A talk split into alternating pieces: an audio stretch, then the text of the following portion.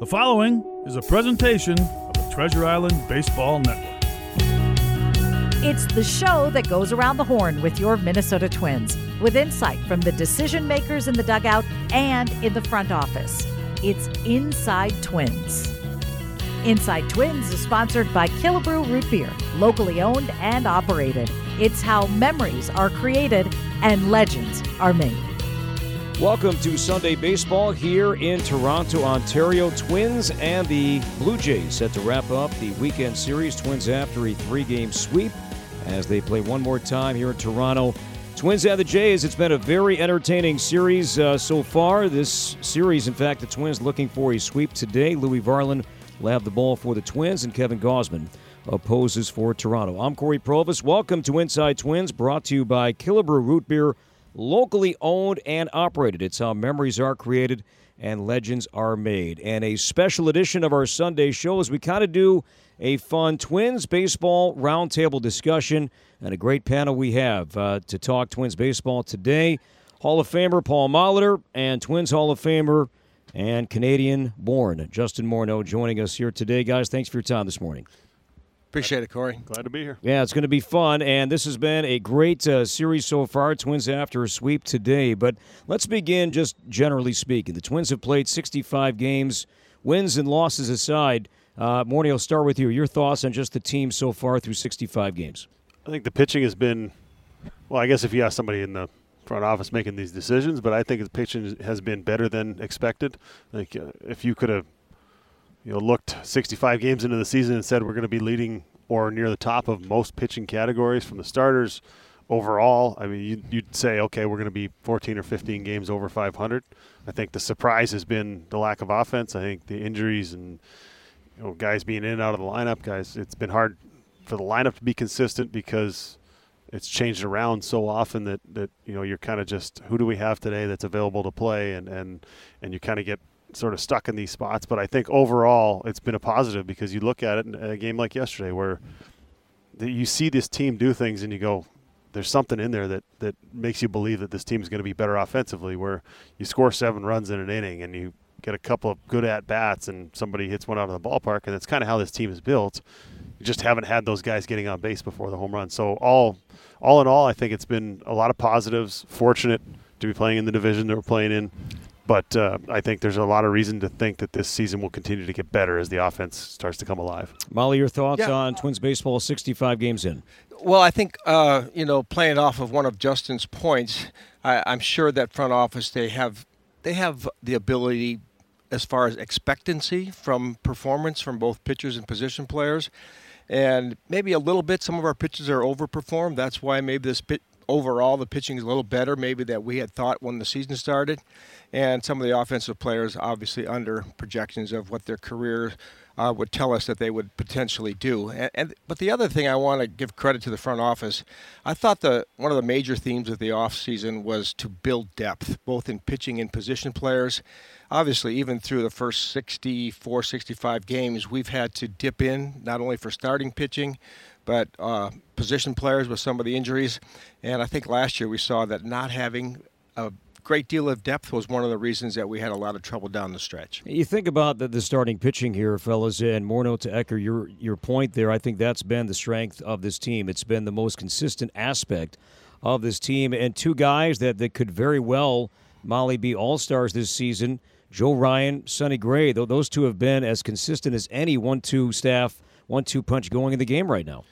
Well, Sonny's been great. Not a ton of decisions, but uh, when he's been out there, I, I can't really think of games where he hasn't given us a chance. Sometimes he has to come out a little early. Uh, the other night being a an example of a 31 pitch stressful inning and, and ended his night after five. But Joe continues to climb the improvement scale. I think that when he first came here, we all thought we had a good pitcher potentially. He built off it last year and seems to be taking it even to another level this year. Part of it is that confidence and development of that split finger pitch, which has been very good so far. And the splitter has been a ground ball. I mean, pitch. If you look at you know Morty Ryan's splits so far this season, historically has been a fly ball arm. You can't say that uh, about Joe Ryan this year. More ground balls than fly balls. Yeah, it's amazing. The fastball obviously plays and it plays up. He pitches the top of the zone with that, gets a lot of pop ups, a lot of fly balls. But he added something to make him more than a one-dimensional pitcher because I think if he goes out there and he, all he's doing is surviving with that fastball and he makes any type of mistake or a hitter gets to it, a fastball that doesn't get above the zone or to the top of the zone is a belt high fastball that we see a lot of time ends up in the seats. So now he's got a way to attack hitters of they're just going to try and get on top of my fastball. Well, you try and get on top of his fastball and it comes out and you don't recognize it as a split, you're going to pound the thing into the ground or you're going to swing over the top of it. And I think the fact that he's been able to develop that, find something that's worked for him, and then you see the confidence every time he throws it, every time he throws it in a big situation, you see he just trusts it that much more. And, and, and we try not to chase results in this game, but the results matter. So we talk about the process a lot, and we talk about you know continue to work on your craft and everything else. But if you're throwing a pitch and it's ended up in you know causing causing you problems, causing you know causing you runs, you're gonna not really have that much confidence to throw it. So I think the positive feedback, the fact that he's throwing it he's getting the results he wants. It just kind of keeps feeding back into the fact that he feels like he's doing the right thing, and the results have followed. You know, not long after last season ended, Ryan headed west to to go to Driveline, the, the Pitching Performance Academy, to begin to take a look at, at his secondary pitches. Louis Varland is going today. He's got this great fastball that, that we've seen in the upper 90s, but with his secondary pitches, much like Ryan, would, would a place like Driveline be good for him once this season ends? Yeah, I think so. I think we've I've talked to, you know, whether it's Derek Falvey or Rocco or, you know, asked the question that a lot of fans asked: Why does he have to go? Why does he have to go somewhere else to do it? And, and you know, Rocco said, well, as long as these guys get better, we don't really care where it comes from. At the same time, he said. It's not like we're not telling these guys these things. It just sometimes helps for it to come from a different voice. So they have plans, and then the other the other part of that is it's really hard to make those adjustments in the middle of a season. And, and when you're sitting there going, well, we'd like to change the shape of your slider. And you go, well, I got to face Aaron Judge tonight. I don't really want to be testing pitches in the middle of this game. So they can do it in between bullpens, but in between starts in the bullpen. But I think that's part of the, the challenge of it is a less stressful environment. You get out there and you're, you know, in the off season, you can work on it. You can tinker with things. And I think we've seen the results from that from so many pitchers that they go out there, they find a new pitch. They say, well, we see your characteristics being similar to this guy. Let's see if we can – change your grip on that pitch and see if we can get it to move just like you know so and so slider. And I think there's been a lot of uh, a lot of positives to that. Molly, do you marvel at the fact that there is no offseason for today's modern day player, whether it's a pitcher or a hitter? The, the season ends, and for pitchers, it may right. be a week or two off, and then they're then they're back out on a bullpen mound somewhere. Well, I'm not surprised. I think even in my day, which was a long time ago, there was the majority of the players started their program rather quickly after taking a little bit of a physical break after the season. I think now maybe it's a little bit more baseball specific, whether it pertains to the hitters or the pitchers. You know, when you talk about Joe going uh, going to Driveline and if it would be good for Louie during the season, you know, you you know, you're in a classroom with a bunch of people and you don't always get the one-on-one. I'm sure you do at times, your bullpen sessions and this and that but to have someone specifically address you one on one and not have the pressure of results. If you learn something here and you try to take it out in a game, it's it's like you know try to take your golf lesson out to the course. A lot of times you revert back to where you started. So it just gives them time to really build up confidence in whatever adjustments that they're making. You know, last we saw Bailey Ober, fellows, was on this road trip and he was going great at Tropicana Field back on Thursday. Then he got checked and it was it was a lot to to to, to I guess debate there. Really, nothing suspicious was on his hands, but still, he was told to go wash his hands. And, then you know things kind of fell apart. That that after he got the first two guys out there in the fourth inning, and then the runs began to pile up there a little bit against him. And he mentioned after the game that mentally, yeah, it was on my mind. For a younger guy, morning like Ober, how much is that on your mind the next time he takes the ball at target field? Yeah, I think to have it happen in the middle of the outing was disappointing. To have it happen when he was coming back out onto the field, I think that was the, the disappointing part about all of that is if he was he had time in between innings as he was coming off the field. If they felt like there was something he needed to do, why not ask him after he gets the third out instead of now he goes out there he feels like he's he's rushing he feels like they're waiting for him he feels like he's being accused of doing something even though they said they didn't find anything suspicious and this has happened throughout the year i mean pitchers are not wanting to eject, or umpires are not wanting to eject these pitchers. So there's been these checks, and multiple times pitchers have been told, "Go wash your hands. You got too much rosin on there." So it's not like something that's been on, you know, that hasn't happened throughout the league. It's just unfortunate that it happened in that start when he was throwing the ball so well. And I don't think it carries over. I think he just goes out there and turns the page. He seems like a, a guy who's pretty mentally strong out there and, and doesn't really let too much bother him so I don't know. I, I look to the league to maybe handle these things a little bit better as it's going along, and then and then maybe we don't have to put pitchers or people in this position that, that Bailey was in in that last start. Yeah, Ober goes next on Wednesday when the Twins are back home against Milwaukee. Pablo Lopez will start that Brewer series at Target Field on Tuesday night. We'll take a break, come back. We'll discuss Twins offense, specifically Twins strikeouts. We'll get to that next as Inside Twins Brought to you by Killebrew Root Beer continues next on your home for Twins baseball. Welcome back to Inside Twins, brought to you by Killebrew Root Beer, locally owned and operated. It's how memories are created and legends are made. Cory Provus back with Paul Molitor, Justin Morneau, Twins and the Blue Jays coming up in just a bit. Third and final game uh, of this series. Molly, yesterday was a great come from behind win. Uh, the Twins scoring plenty late en route to a 9 4 win. And as we were discussing during the game, the strikeouts were piling up, but we never really mentioned considering how the offense looked at the end.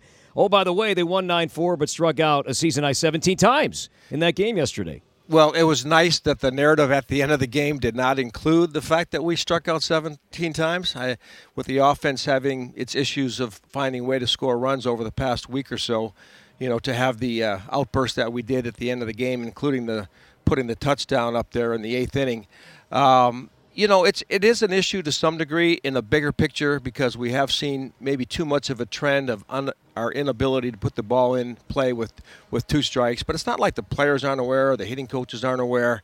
You try to help these guys figure out the best possible approach with two strikes so we can see at least a little bit more contact. We all know that if you strike out, you have no chance. And even if you find a way to put the ball maybe weakly, maybe on the ground, maybe a little flare, at least you give yourself a chance, especially when the situation dictates possibly advancing runners as a result of you putting the ball in play. Morney, any common trend you've noticed here as to why the strikeouts are as high as they have been, leading all of baseball as a team? I, I think a good example of you know what what a big inning can look like is yesterday was perfect. I mean, Michael A. Taylor comes up, he he puts a bunt down, he gets on first base. Julian fouls off a couple of pitches, then breaks his bat and you know, kind of shoots one over left. But if he swings and misses at either one of the two previous pitches, the at bat's over. The rally doesn't kind of shape up the way it does. So there's some benefit to, you know, to be able to being able to keep an at bat alive with an ugly swing. It, I think so much today, guys are just being told try and get your A swing off, get your A swing off. And, and sometimes that guy on the mound doesn't allow that to happen.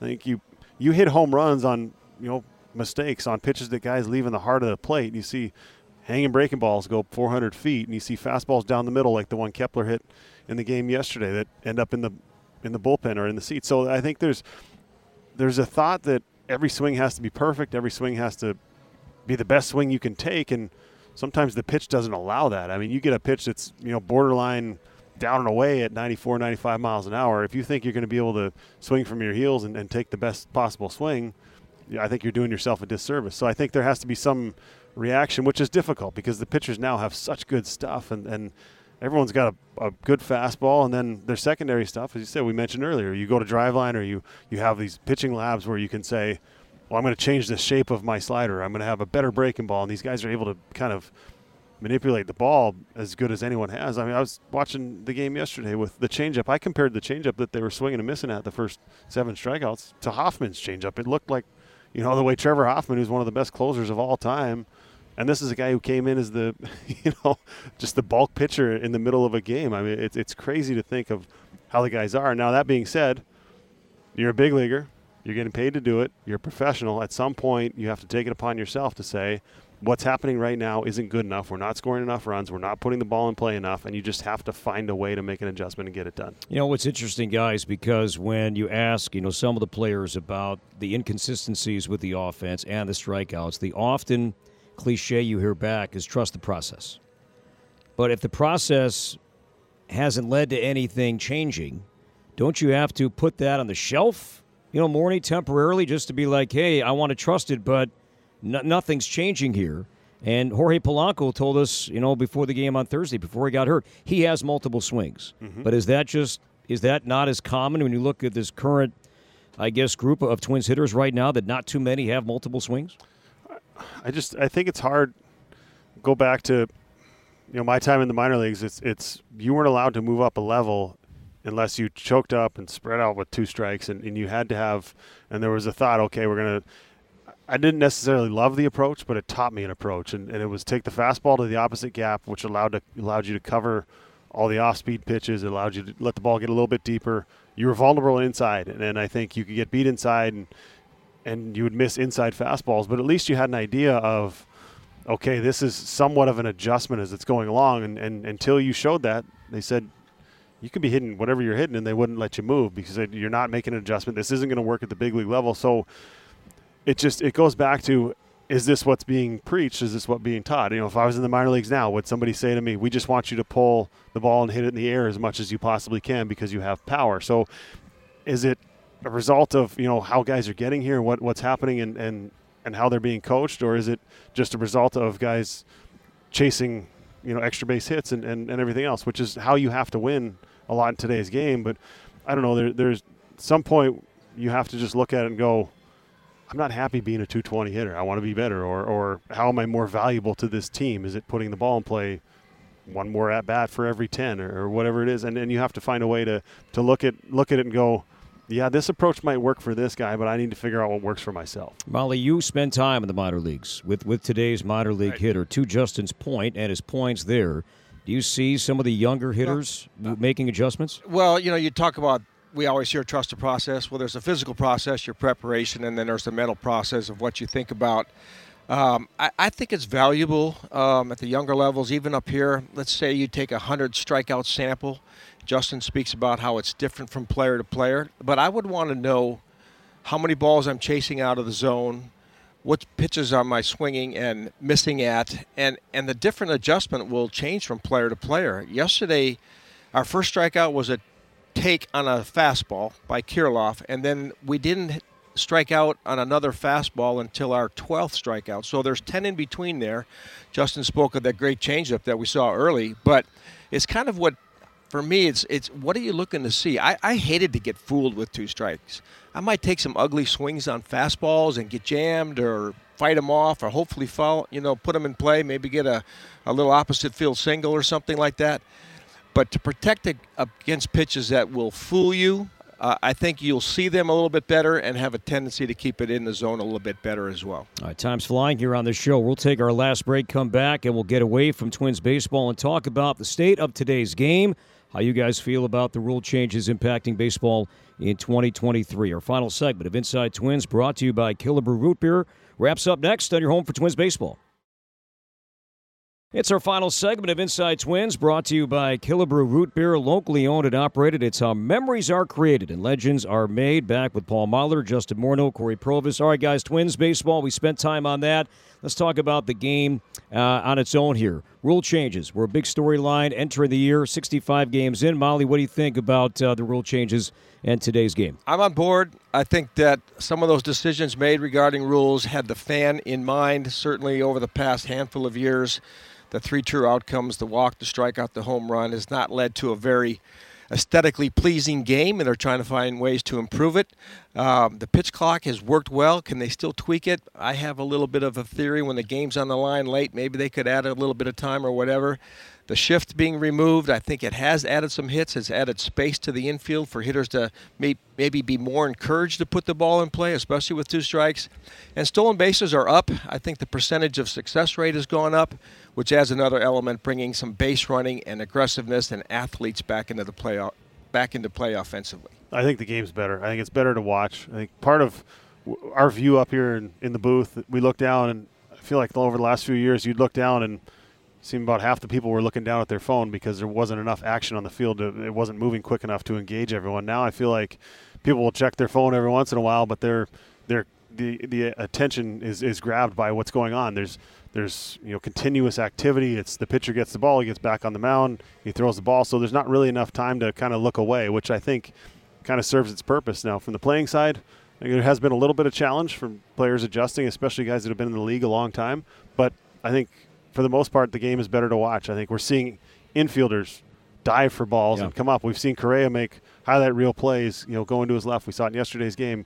There's not three people standing where they're going to hit the ball, so we're seeing the athleticism, and I think you've got as good athletes as you've ever had in the game today. And now we're getting to see them work. We're getting to see guys run the bases. I mean, all the excitement about Elly De La Cruz. Why? Because he can run the bases. He's got a ton of speed. People like to see things that they can't do themselves, and, and watching athletes on display doing what they can do best, I think makes for a better product. I'll give you guys 20 seconds each. Last thought. Automated strike zone, for or against? Molly, go ahead. I was against it for a while, but after watching and how the pitcher stuff continues to get better and really the inconsistency from the umpires, I'm on board. I think it's coming. I hope they have the technology to make it as accurate as possible. Not sure about all the challenge system and all that, but I think we're going to see it sometime in the near future. Morney, 20 seconds, same question. 100% in. I wish they would have had it when I played. I think if everyone knows what the strike zone is, the pitcher knows what the strike zone is, the hitter knows what the strike zone is. Both you can both trust when you walk up to the plate that there's going to be no influence from the crowd. There's not going to be anything. anyone get caught up in a moment. You know, you just go out there and you play, and it's it's either it is or it isn't. And I think that's that's the best case scenario. If it's a pitch, it's a strike. I can hit it. If I take it, it's a strike. I'm walking back, and, and it's pretty simple if you look at it that way. Five seconds. Over under. It'll be here two years or more, or two years or less. Uh, over. I think uh, it'll be three years. For three years. Okay. Hey guys, thank you. This was a lot of fun. Yeah, thank you. Thank you, yep. Paul Molitor, Justin Morneau. We have more to come. The pregame show with Chris is coming up next. Then Game Three, Twins and the Blue Jays coming up on your home for Minnesota Twins baseball. You have been listening to Inside Twins, brought to you by Killebrew Root Beer, locally owned and operated. It's how memories are created and legends are made. This has been a presentation of the Treasure Island Baseball Network.